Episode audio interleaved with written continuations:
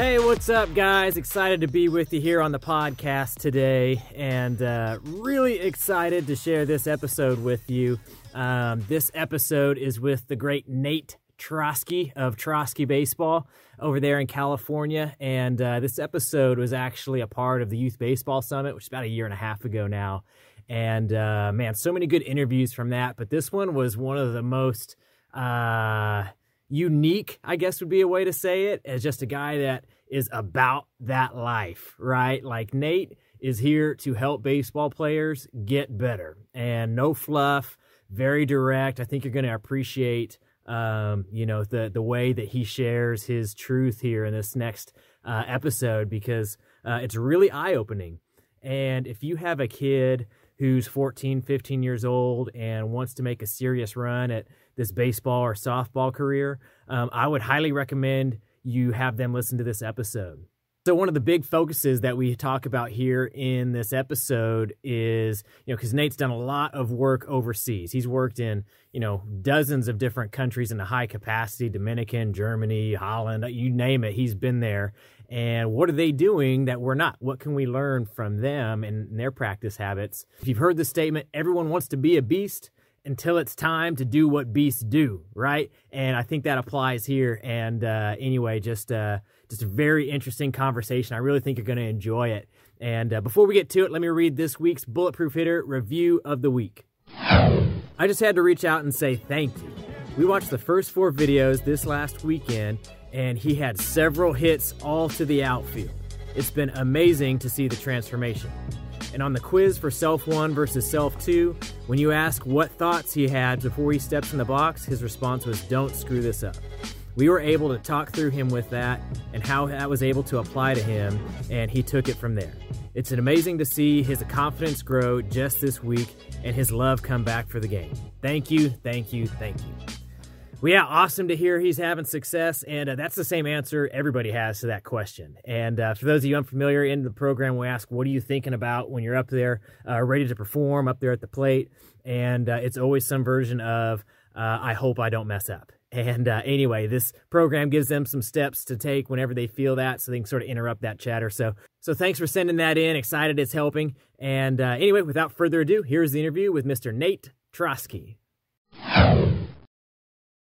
Um, one of the things with your bio uh, that really is interesting to me is how much you've traveled. You've coached for all different national teams and been to just seems like any country that plays baseball, you've been there. And uh, and I've always wondered what other countries are doing from a training standpoint that's better than what we're doing here.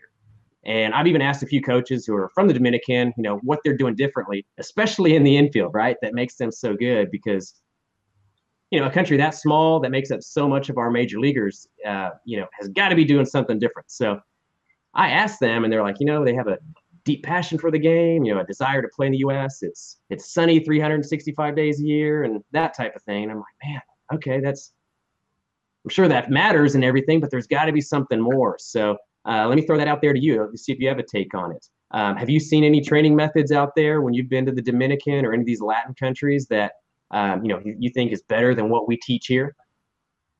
Um, just to begin, I would say that I've I've coached in probably 15 countries from South Africa to Japan to China to Mexico to Holland to Germany to Belgium to Czechoslovakia, you name it, Italy. Um, and what you'll notice is that athletes are just athletes. Um, it doesn't matter if you're from South Africa, if you're from California. Um, an athlete is an athlete, and when you're categorized as an athlete, that means you're you're athletic. So it doesn't really matter if you're Dominican, uh, from Mexico, from Los Angeles. Um, and I think that's really eye opening because a lot of times we give credit to the descendant of the player. Uh, and it's not so. I mean, yeah, certain cultures bring a certain kind of feel. And I think in the Dominican, they have a very uh, kind of salsa type feel, which is feel good, upbeat. Uh, and they take that into their baseball because that's their culture. So I think there's cultural influences, but an athlete's an athlete and we see in the big leagues we see there's athletes that are all shapes and sizes so it's not necessarily i need to be tall um, i need to be you know over 200 pounds. Um, there's plenty of small players that dominate the game, and I've been with the Milwaukee Brewers and the California Area Code Baseball uh, organization uh, with the Brewers, and you know had the opportunity to coach some of the best players in the world. And the last three years, uh, Hunter Greene and Royce Lewis were the first two picks in the draft this year, and and they were our um, on our club, and along with a bunch of other top draft picks. Uh, Nick Pratto was another first rounder, and and you know when you when you look at those types of players, you say, okay, well, well, the scouts and college coaches are always saying we need guys with long levers and guys that are tall and you know fit this physical profile. But I would say in the last four years in the area code games, our best outfielders were guys that were five eight with short arms, with short levers. And so it's so the point is is not you need to have short arms or long arms. The point is is you need to develop. And and you could take an athlete and, give them an opportunity to to develop. And and I and I would say the Dominicans, what they do different is they have a whole nother level of development. And one is because they have time. See, time's not an element in the Dominican because school in America is a factor. We have we have lots of cultural responsibilities from from uh, graduation to um, responsibilities at school, family responsibilities. Um, a lot of kids work, you know, now they're thinking I need to have a car when I'm 16 and I need to go to the prom. So that means I need a, I need a tuxedo. So this all requires, it's all great stuff and it helps the, the human being develop. But when you think of developing from the athletic or the side of the game where you want to become a professional, they have, you know, they talk about the 10,000 hours. Well, you could say a Dominican might have his 10,000 hours in by the time he's 14, and our American kids typically don't ever even get 10,000 hours. So they're at a whole nother level um, because they don't have the responsibilities that we have. Uh, a lot of the Dominican kids don't even go to school. Um, and so, what are they doing all day? And uh, my recipe for um, success is pretty simple it's the highest number of predictable quality repetitions. So, it's the highest number of quality, predictable repetitions. So my highest number of reps for a predictable rep might be a backhand. So the, the highest number of reps I have at a backhand. So if you're a middle infielder and I'm a middle infielder and we're both playing on the varsity team and we're both seniors, well, if I have 20,000 reps in on my backhand and you have 200 and we're both athletic, who's going to be better at the backhand? Of course, I will be. Right. Um, there's no comparison. So now if I take the highest number of quality predictable reps and I take all the predictable reps of an infielder from a forehand to a slow roller to a backhand to all the different variations of plays that I have to make, and if I can incorporate the highest number of repetitions in all those different variations. Now predictable rep means I'm I'm purposely working on that rep. Well, then the, second component to success is the highest number of unpredictable reps at game speed, game focus, game challenge. So now you think of the Dominican kids. So uh, last year I was in the Dominican. I'll be there in about a month working with the German national team, which I've been working with for many years.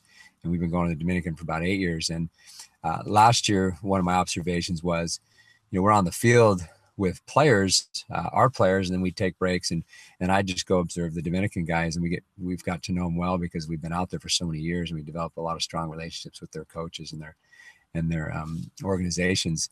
And um, you know, you'll see an infielder you know, work maybe three hours on predictable reps, and then he'll just take fungos for like an hour and a half where he doesn't know where the ball's going, incorporating a throw. So you're going, okay, he got more in one day, literally, than our guys will get maybe in a month. So wow, going, they'll okay. take literally an hour and a half. They'll take fungos, huh? Just keep it going, huh?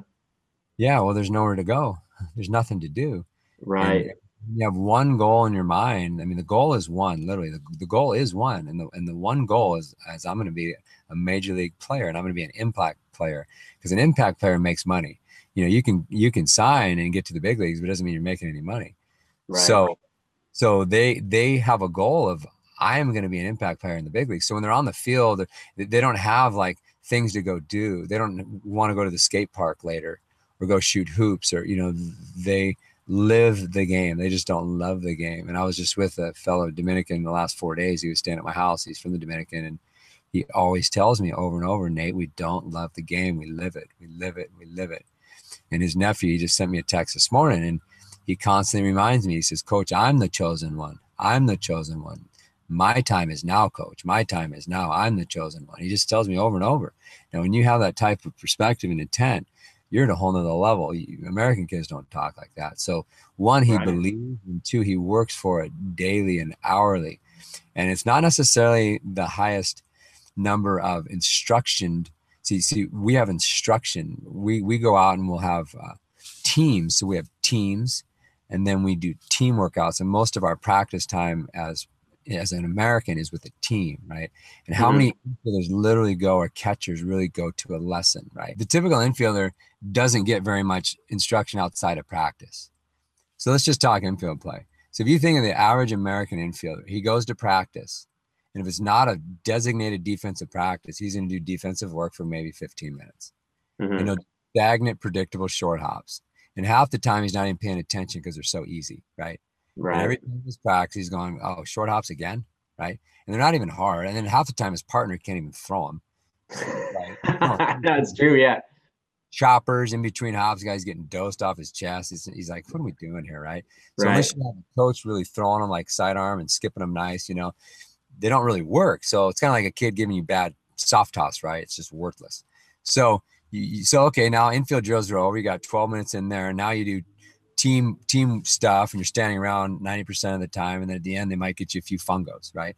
So then practice is over, and you do two practices a week. Okay, that guy's becoming a good infielder. Are you kidding? well, dude, that's not even five minutes of an infielder's uh, day in the Dominican. So that right. kid went to practice and he thinks he worked hard. Well, he, didn't, he didn't work on anything. And then the guy that works hard, according to the American standard, he'll say, Dad, can you hit me some fungos, ground balls after practice, right? So he'll stick around for 15 extra minutes and he'll get some ground balls. But what, what does his dad hit him? He hits 95% of them are just routine ground balls right at him. And he never mm-hmm. incorporates a throw because there's no one to throw to. So he goes, Oh, 15 minutes of fungos, they're easy plays uh, like 15 to 20% of the ground balls in a game anyways are routine ground balls. It's like and we work on the routine play 99% of the time. Hey dad let me finish with a couple backhands in the hole right? And the dad can't even hit him or the coach can barely hit him we might get two right? So we go back to the recipe of, of the recipe for greatness is the highest number of repetitions predictable and unpredictable. The americans are not even on the map. They're not even in the game. And that's a that's a problem. So going back to what we have to do is we have to live the game. And if we don't live the game, we're not going to compete at a high level because you're going to see, like yourself, most guys are guys that get to A ball and they're done. And I, I don't know if you put, did you play higher than A ball? No, A ball, man. That was me. You know what I mean? I, I got there and I got, got pushed out after that. So, and you're like every other American. No one gets past A ball. I mean, if you really think about it, how many guys do you know? I know probably 20,000 guys that played in the minor leagues and probably 2% got to double A and a half a percent right. made a living in the big leagues. So you go we're just all a bunch of a ballers okay? And, and on the real map a ball doesn't even exist if you think about mm-hmm. the map of professional baseball. So you go okay so in america we're not developing big leaguers we're developing a ballers and we're not even developing because I, I a guy like yourself who's a talented you know college player you you make it because you have talent See, no one ever typically develops the talent of our American players because they don't spend enough time focused on something specific. So, if I want to be a great guitar player, I can't play twice a week for 10 minutes. I mm-hmm. play eight hours a day for seven days a week. And that's what the Dominican does with his glove. He throws the ball off the wall, plays pickle, plays long toss, plays catch, gets ground balls, just throws the ball off a staircase. The ball's coming back, um, plays pepper and he's doing it not necessarily just because he feels like he's working he's doing it because he lives it he loves it. So the guitar player that literally loves to play the guitar he becomes the best guitar player.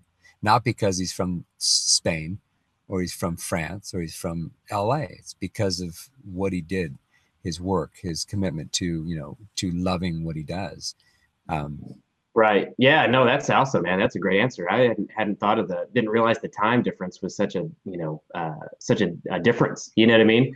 Um, so it sounds like it's almost a, a, gap that can't be bridged. I mean, we've got obligations here. You know, I mean, it sounds like, you know, working harder in practice.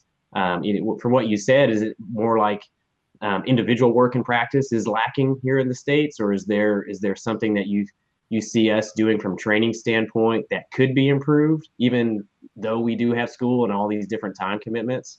Um, you know, what do you think would be better than what we're typically doing now? I think it depends on what your intent is. So ultimately, it comes down to what is your goal in the game. because like for you um and i'm just going to use you as an example because yeah we're together but like where did you play college baseball uh, so I played at Fresno City College to get started, and then uh, Texas Tech and Loyola Marymount's where I finished out. Okay, so, so you, you finished as a Division One player and a professional player. Now, every kid in America wants to be a Division One player and like, would like to sign a pro contract. So you fulfilled like the, the bottom end of a top end dream, which would be the big leagues, and, and you know everybody would like to be in the Hall of Fame. But you right. reach you reach the percentage that no one even what percentage even becomes Division One, what percentage becomes professional. So in America, you're like a hero. Literally, if you, if you go to high school park, like whoa, man, he played D one. Whoa, he's right. But but when you get around big leaguers, they would think you're a scrub, and they would think I'm a scrub. Did you play mm-hmm. A ball? You can get out of A ball. See, right. You think about it, really. All these guys walk around in the states going, "Yeah, I signed. I played pro ball." You go to uh, big league spring training and go hang out with some big leaguers, and you tell them you got released in A ball, they're going to think you're not very good. But if you walk around the the world, like amongst college campuses, and you, you go back to LMU and they go, "Yeah, this is this is coach here, and you know he signed a pro con." People go, "Whoa, man, cool! Oh, you played pro ball." Dude, you don't even, I mean, in the big scheme of things. So what do we really want? Do we want to get released in A ball? I mean, I mean, literally, I mean, it's, it's a very important question because if, if you're happy, because some guys are happy, Hey, I want to just play division one. I'll be stoked to get a year or two in the minor leagues and I'm going to go get a job. Right. Right. If that's your intent, that's great. You can continue with the recipe of, of, of, you know, how we do it here in the States. But if you want to be a big leaguer, literally, if you want to be a big leaguer and an impact division one player, you you can't train like the rest of the other guys. And see the dominicans they're separating themselves. They're trying to separate themselves amongst big leaguer. So when i'm working with i'll give you an example. So i work with my two nephews daily about three hours a day. And their intent it's not my intent. I just give them information to consider and to, to think about. But we talk about separation amongst the elite because everybody in a ball is elite right? Everybody right. in division is elite. So now I must separate myself among those guys. So if I'm going to be the starting shortstop in A ball and make the futures team and then get to the big leagues and then actually take, you know, Brandon Crawford's job, I have to train at a different level. I can't just take my, you know, bucket of ground balls and do 15 minutes of drills and go home. So it really comes down to your intent. And for most players, see, most players, one don't have the self discipline and they also don't have the um, they don't have the you know they don't have the environment the culture around them that would allow them to practice that much. Right. So, so so with my nephews for example we go three at least three hours a day every single day. Wow. How and old are they? They're a freshman and sophomore. Um, got it. so so one we clocked him last month at 93 miles an hour and and the other one has um, numerous full scholarships coming out of eighth grade. Oh, and, wow and so and the other one will have plenty to come. He he's just uh, taking a little little different route to receiving you know his scholarships. But just my point is is that the reason why he throws 93 is because we are on a developmental program every day. And when he gets out of school at 3:30, they either work out before school, also, you know, at 5:30, go to school, then after school they go home, settle in just for a few minutes, and then they go meet me till we we practice till about seven at night. So we go from like three thirty to seven, and they have a whole routine to get them going for an hour before I even do anything. See, most kids will practice for an hour and they go home. They're getting right. they warm up for an hour. Literally, they warm up for an hour, but they do without me being there because I've taught them a great warm up. Because if they want to be pros and separate themselves amongst the elite, they have to have they have to train like pros right now at the age of 14 and 15. You have to can't train like you're 14 or 15 because you're trying to separate yourself. So the point is, is they want to be big leaguers. They, mm-hmm. they, they don't need me to go to college. You know, any good athlete, right, ends right. up going to college and he finds a way through college because he's a good athlete. You know, and every new year of graduation, there's a new crop coming, and we're every college is looking for good athletes, and they're out there. But the question would be: is how much is is how how are we developing these athletes and are we really giving these guys an opportunity to to to to to, uh, reach their ceiling? And I, I, would say like in your situation if i was training you since you were you know 10 years old and you probably would you might be still playing right now. Right. because when you get to a ball everybody's good. You're an a ball not because you, someone did a favor. You didn't went to a ball because you're talented But right. the question is, is how do you separate yourselves amongst them? So in the Dominican, just to kind of summarize all this, the Dominican, what they do better than we do is they don't have so much coaching. See, one of the biggest problems is coaches. When you throw a ball off a wall for the highest number of reps for over and over and over, there's certain drills that are self-teaching drills and the, and the body organizes itself. Nikolai Bernstein said the body will organize itself to accomplish the goal of the activity. So if I throw a ball off a wall over and over and I'm trying to get rid of it quickly, my body will find balance and efficiency and it'll find repeatability. So if I throw a ball off a wall literally 10 times in a row fast and I got to get rid of it fast, so kind of just pick, going in and out, in and out, right? Feel the ball in and out. Well, what happens is I'm working at game speed. My actions are going to, all the stuff that I teach about hands out in front, center chest, go to the slot, uh, uh, have a direction, be aligned. Um, all those components are a product of actually just doing this act. See, the Dominican kid, he'll go out and throw a ball for walls, just say for three hours. Okay. And he might get 400 reps in three hours, I'd say. And maybe 20% of him he's doing it at game speed. The rest he's just cruising, but he is developing feel and hand-eye coordination. So then when he does them at game speed, what happens is his body has to find efficiency because when you work fast, you're either going to fall over or you're not going to be able to repeat because your ball is going to be a bad, you're going to have a bad arm slot. And it's going to hit the wall at a different angle. It's going to go back to a different angle and you're going to have to run like 10 feet to go get it. So what right. happens is your body will find efficiency because I have to get to a. So when you look at a major league in, infielder throwing, which which I figured this out about 12 years ago, I started looking at when pictures started getting kind of common. Before when when we were younger, real young, there wasn't a lot of photos and video, right? You mm-hmm. see you can go online right now and just see thousands of infielders throwing. So about 12 years ago, I started doing that before this became really popular. And I started to notice that every single infielder throws from the exact same arm slot. Now, I'm not talking about release point, I'm talking about slot. They all, looks like they're all throwing a punch. And every infielder does the same thing. Now, they're not doing that because they were taught that. They're doing that because the body organizes itself to accomplish the goal of activity. Meaning, if I have to get the ball on a straight line to first base with a guy who runs 4 1 to 4 3 down the line, right? With repeatability, I have to get to that arm slot because if I don't, I'll have sink, I'll have cut, I'll have my throws going to be all over the map. I'm not going to have carry, I'm not going to have repeatability, my arm's going to hurt. So, for them to maintain and sustain their job at shortstop, your arm has to find that efficiency. So you go, well, why does every shortstop have the exact same arm slot? Because the body organizes itself on its own.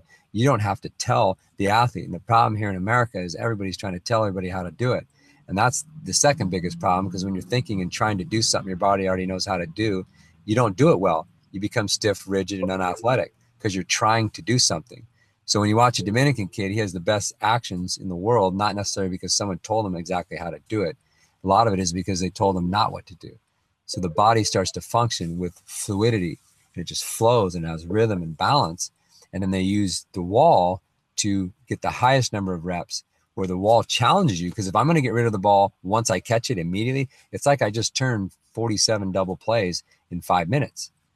And then what do you think happens to my arm slot? It goes to the shortest most efficient uh, repeatable slot it can get to because i'm getting rid of it over and over and over and over so it's it's a lot of it is is them just loving the game and going out and, and doing things when they hit in the streets. They're not getting coached. There's no hitting coaches. They find athleticism, feel, rhythm, timing, hand-eye coordination from hitting caps with sticks. So if I'm in the street hitting as a Dominican, I'm going to get 40 at bats maybe a day at game speed, game focus, game challenge. No one tells me how to put my feet. Nobody does. No one tells me how to grip the bat. The body is going to organize itself if he's an, if he's an athlete. So what happens is these kids learn how to hit the way we know it takes to hit in the big leagues. The way it hits to hit in the big leagues, you have to have rhythm, timing, feel, hand-eye coordination, flow. And that's what they get in the street. We don't get that hitting in a cage when some guy's telling you how to do everything. And that's what the guy's getting paid for. Johnny, we're going to hit with Coach Mike, right? Coach Mike says, Well, Johnny, I don't like your grip. We're going to change your grip. We're going to change your elbow position your knees got to be this way, your feet got to be this way, and Johnny can't hit. Well, that's that's how we teach Americans how to do everything. Right. Pay a professional to teach you, but the, the point is it's the opposite. You don't need to teach me. So like with with when I'm working with my nephews, there's certain principles that you have to have, but they're so simple. And that's why the Hall of Famers Like my grandfather, Cody Bellinger, just broke his home run record last year. My grandpa's record stood since 1936, and his rookie year he had 100, um, 142 RBIs. He batted 330. He had 36 home runs. So he's the leading rookie in the history of the game. Well, my grandfather learned to play like the other Hall of Famers with no coaches, no coaches. And that's what the Dominicans are doing today.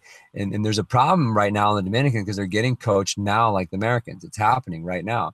It's in filtering all this video and because they're getting phones now and they think that technology is the secret. No, the secret is is no technology. Why do you think all the Hall of Famers are in the Hall of Fame? Willie Mays didn't have technology. That's why he's in the Hall of Fame because no one told Willie how to hit. See, the body organized itself to accomplish the goal of activity. My grandpa is one of the greatest of all time. His third year, he had hit 162 RBIs at the age of 23. That record was only broken by Manny Ramirez, who had more games. They played 154 games back then. And Manny Ramirez had very limited hitting coach because he's from the Dominican. And my grandfather had no hitting coach. And you go, hmm, interesting. Why are these guys so good? Well, it's a product of high number of reps, letting the body organize itself and, and getting out of the way and letting these guys be athletic. Um, and learning by feel and doing, that's a whole nother concept, feel and doing, which our guys learn by going to a lesson. There's no feel and not much doing because in a lesson it's 30 minutes a week, right? Or an hour a week or right. Uh, so where's the feel and doing? There's not. Um, and then now I don't even know how to coach myself because I don't know about feel and do. So I just go hit in the street. And my, my brother tries to strike me out with a wiffle ball in the backyard seven nights a week. Uh, Matt McLain was the best hitter in the area codes this year. He was our second baseman. And uh, as you know, the area codes are the top players in the country. Right. Um, two picks in this year's draft were, were our shortstop and uh, third baseman. Uh, Lewis was playing shortstop. He was playing some center field. Greene was playing some center, excuse me, some shortstops and third base and some pitching. And so the area code guys – well, they're special guys. Well, Matt McLain was the best hitter this year in the area code games. And I was talking to Matt in between the inning. I said, Matt, you're a pretty good hitter. He was he was dominating, which is not easy to do at, at, at that, you know, that event. Yeah, no said, doubt. There's good talent. Yeah. I said, Matt, you want to be a big leaguer? He said, Yeah. He said, Yeah, I, I want to be a big leaguer. I said, uh, you need to hit every night where someone tries to strike you out every night. Like that's what Mickey Mantle did every night. His dad tried to strike him out with a tennis ball. He says, Coach Nate, I already do that. He says, My dad tries to strike me out every night at nine o'clock. We have a date every night in the backyard, and we go in the backyard, and my dad tries to strike me and my brother out with wiffle balls. And I go, Oh, there's no secret why you're the best here in the area code games, Matt, because you don't have the best swing. Everybody's got a good swing, right? And there it goes. everybody's got a good swing in A ball. Everybody's right. got a, you know, it's like now it's like, how do you separate yourself? And Matt, is not separating himself because he has this great hitting coach. He's got his dad. His dad's a businessman, right? His dad's not tweaking everything. His dad's leaving him alone and saying, Matt, keep your head down. Matt, see the ball well, right? Simple stuff, simple stuff, simple stuff. And giving him high number of reps. So it, it applies to the whole game from pitching to catching to hitting to infield play. It doesn't matter. It's a principle that applies to everything. And I we could talk about pitching too, how the greatest pitchers of all time, they didn't have pitching coach. Mariano Rivera didn't have a pitching coach. He had rocks in a cardboard box. Right. Throw for hours, but he lived it. And that's why he was the master of one pitch command. He could throw one pitch at any time, uh, you know, anywhere. And he's the greatest of all time. Well, it's because not because he had a pitching coach, not because he had a video camera, it's not because someone said, "Hey, your hips not, your hip and feet are not lined up just right." It's like, dude, leave him alone.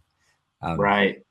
Yeah. So, no. Over over coaching seems to be a big you know problem in our in society, and it's all well intentioned. You know what I mean? That's the the hard part. You don't want to be you know you see a kid that's messing up and you want to help them out but it's you know uh, trying to feel it out um, on their own so they can learn it on their own um, you know it's it's hard to to bite your tongue if you see something. And everybody thinks they're an expert you know what i mean? Whether they are or not you don't know but uh, everybody's trying to help out and uh, i can see where that's a big difference you know i mean? That's super super interesting but uh, the problem goes um, problem is like we go to the kids go to practice let's just take it down to youth level. So i'm a, I'm a youth coach. And we go out to practice and the kid's trying to hit and he doesn't hit all week. So we just talked about that. He comes to practice, he doesn't hit all week, and he goes, and I'm throwing him BP, and he can't hit. So what am I trying to do? Fix him. See, he'll fix himself if he just goes hits in the backyard with his brother. Just go hit in the backyard. And, and your goal is to hit a line drive every time. You don't have to tell him to swing up or swing down and how to swing. Just say hit a line drive. And that's your goal every day in the backyard with your brother.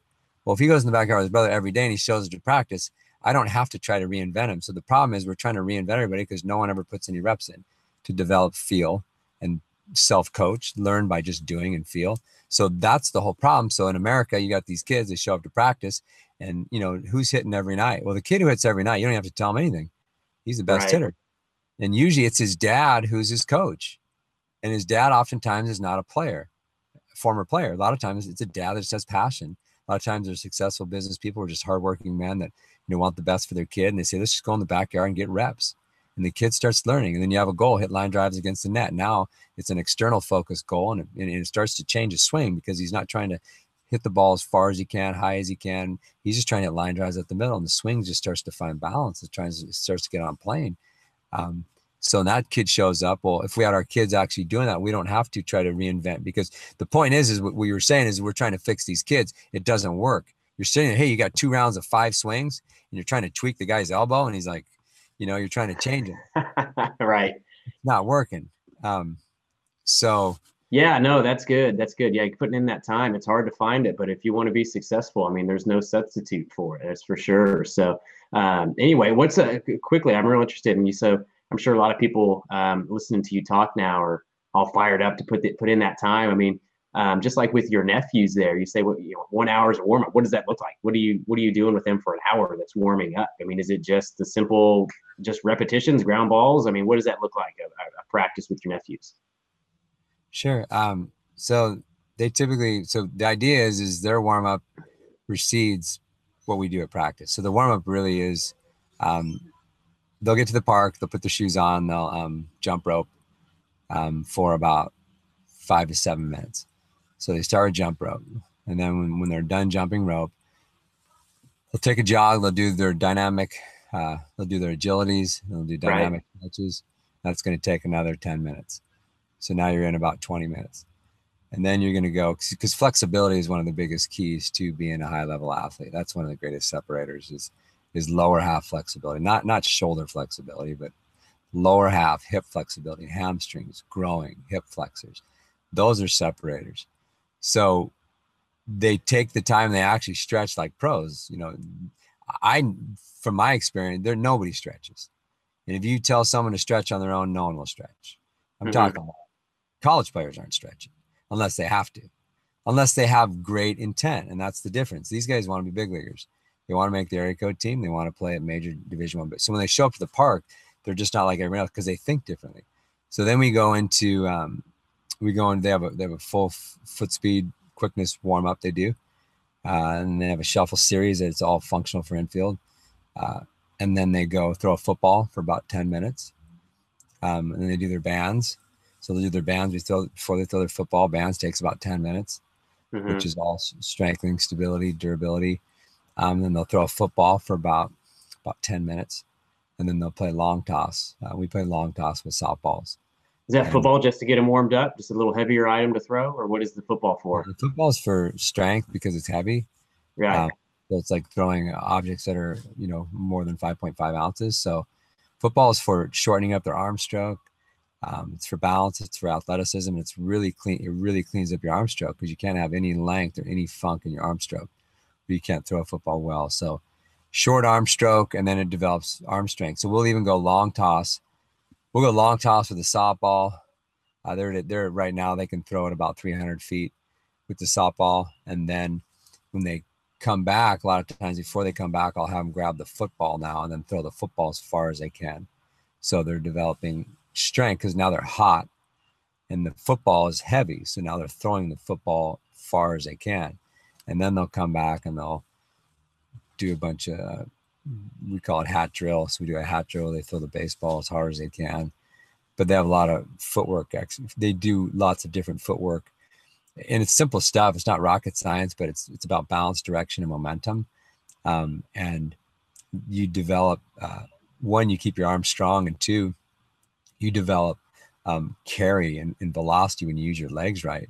Um, so, and it doesn't, your, your, arm takes, you know, no, no toll on your arm. And, and a lot of times I'll show when we do infield camps, I'll have former minor league guys and even some big league guys, and they'll say, man, if, if I would have known the footwork you're teaching your, guys right now, I could have played for 20 years. uh, because most guys just you know they're born with a good arm and they just kind of just hope it lasts versus they don't really know what they're doing. They just kind of throw and they're athletic and they just kind of figure it out. But if you can just add a few things to it, it's significant. So, and then then basically right after that, um, we come in and then I usually show up. That that takes about an hour, and that that's like an everyday thing. And they'll go long toss every other day. But but um, and you'll see. I mean, the velocity, just just the arm strength has gone. Like Rowan went from 84 to 93 in three months. Um, he also grew a little too, so he's in a growth spurt. So it's not all just because he's doing our stuff, but but it is a combination. Um, and Jabin, he's he's up to about 84 right now, and he's a freshman, and mm-hmm. he was throwing about 75 a year ago. So they'll be throwing, you know, Rowan will probably throw 100 miles an hour by the time he's a senior. I would say probably pretty easy. And Jabin, I'm not saying on the mound, I'm saying shuffling and throwing. Right. Jabin will right. be throwing easy low 90s. Now you go, okay, well, if if, if I never was in their, the picture where I help them see what happens is co- players in college they're on a routine, right? High school players aren't. So college players are on a routine. That's why we'll see a guy who goes to college who was throwing 88, who's throwing 92 now because he's on a weight program regularly. He's on a band program. He's on a running program. He's on a conditioning core work, right? Practice program. So he's on a very, very consistent program.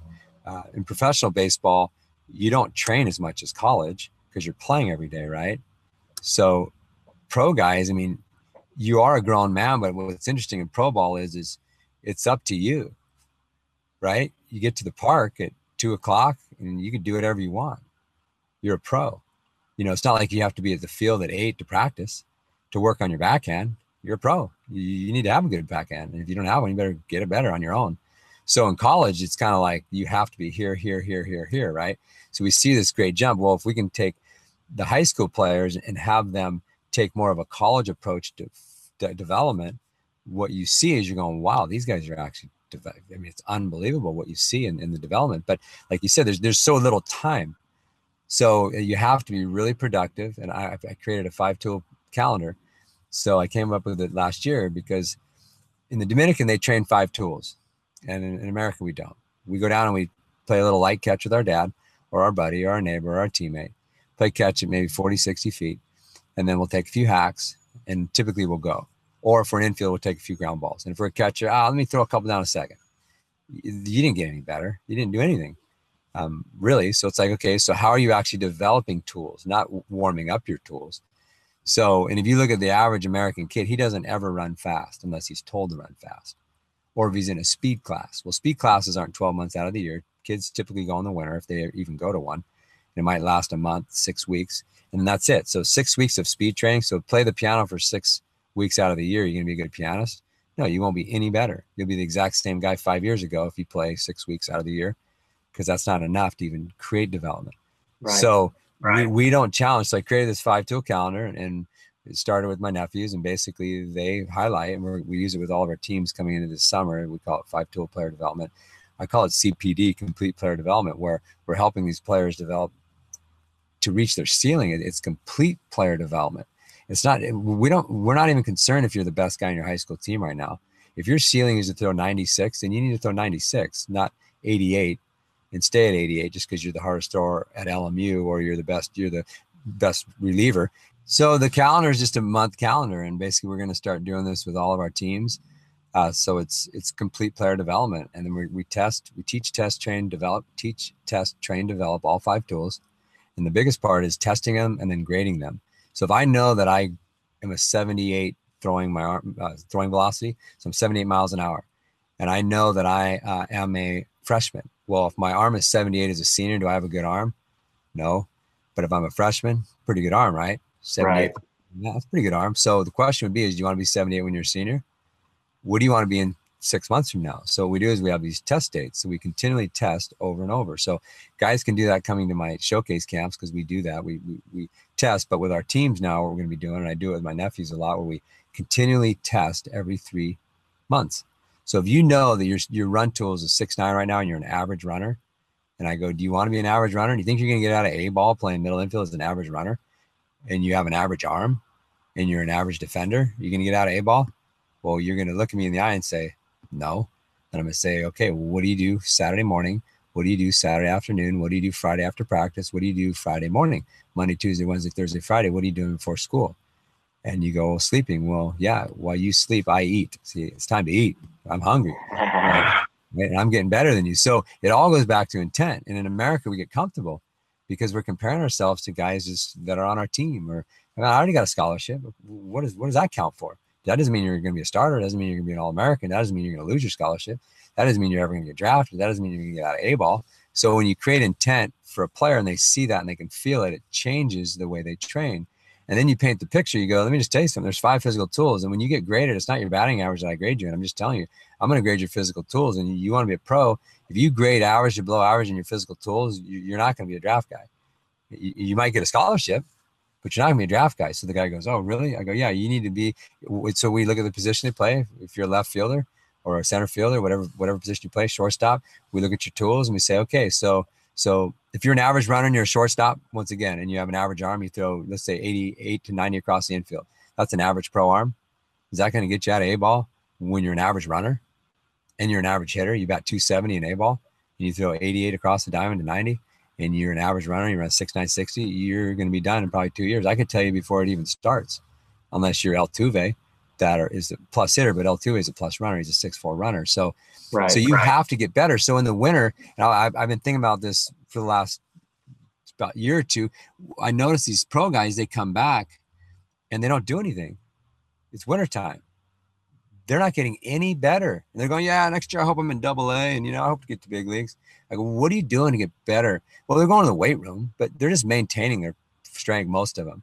They're not really developing arm strength. They're not really getting faster, most of them. They just go out and take some beeps. They're chilling, right? Play a little long toss, but they're just really maintaining. So when they show up, most guys aren't better. And if I'm not getting better every day, literally, it doesn't matter if I'm in double A or if I'm in eighth grade, if I'm not getting better every day and focusing on the five tools, then I'm probably not going to be playing this game very long.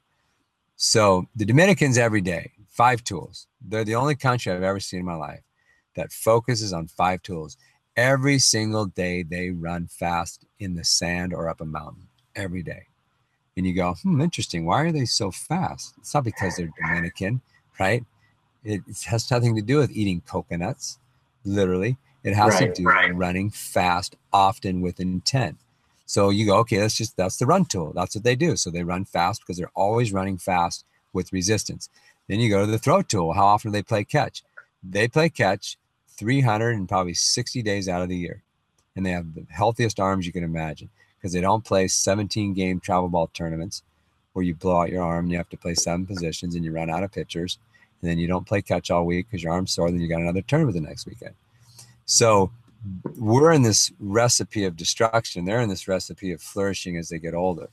And they have throw tool, run tool, hit tool, hit for power tool, field tool. And you go, man, these guys got all five tools. Yeah, because they haven't, they train them regularly. So taking that concept and saying, how do I apply that to? So last night when we worked out, I'll just give you an example. We have a tire and it has a bike tube around it, two tubes tied together with a loop on the end and you stick that around your waist and we run sprints pulling tires. Well, at the end of our three hour workout, one of my nephews, uh, the other one's playing basketball, so he wasn't there today, yesterday, but the other one, you know, when he's done, he has to do, he has to pull the tire. He has to sprint for 15 minutes. Forward, on, forward, on, forward, off, take the tire off. And he does it again. Then he does it backwards. You're running 70, 80 yards, but he's running with resistance, running fast, challenging himself. So you wonder, okay, well, in a year from now, his 7360 is a sophomore. That's, it's a respectable time for a sophomore. Uh, it's actually pretty good for a sophomore. If he keeps working, he'll probably be a six eight runner by the time he's a senior. I would say he's going to be a six eight runner, but he's not a plus plus runner genetically, so I don't know if he's ever break a six eight. But he'll be a draftable runner. And then now, if he's got other tools, he's got a chance. But if we don't do this extra 15 minutes, three to four days a week, his 7-3 will be a 7-2 when he's a senior. Yeah, that's great. So for those people outside of California that were wanting to check out your work and uh, check out that five tool calendar, that sounds really interesting. Um, is there a place online right now that they can go and check that out? Um, not not yet. Um, we're gonna have something online called the, it's called the Six Tool Nation, and it's about changing the culture of American athletes from the baseball side of the mental game and the physical development. So really it's a full lifestyle um, approach to helping baseball players reach their ceiling and it's going to be full mental game recruiting stuff, five tool development stuff. So eventually they'll have an opportunity to be members of Six Tool Nation, and um, that'll be out in a while because we're working on it. But but I use it for all of what I do, but to make it accessible to the public, it's going to take some time. But um, Okay, cool. We'll look forward to that. So, um, guys, check him out online. I've got his links down below. And uh, again, just really good work online that you can see his videos. Um, you know, a lot of very high level people are following every move that Nate makes. Um, his infielding stuff's fantastic, and uh, it's just really good stuff. So be sure to check him out. Yeah, and if guys can, they can find us on our website at troskybaseball.com and also at Twitter at Trosky Baseball and um, YouTube, bunch of videos join our YouTube page and um, Instagram and all that stuff so they can kind of keep in touch and see what we're doing. And um, it's a lot of fun. Yeah, that's great. And we'll have those links below. So, Nate, thank you again so much for being here. Really appreciate your time. See you, buddy.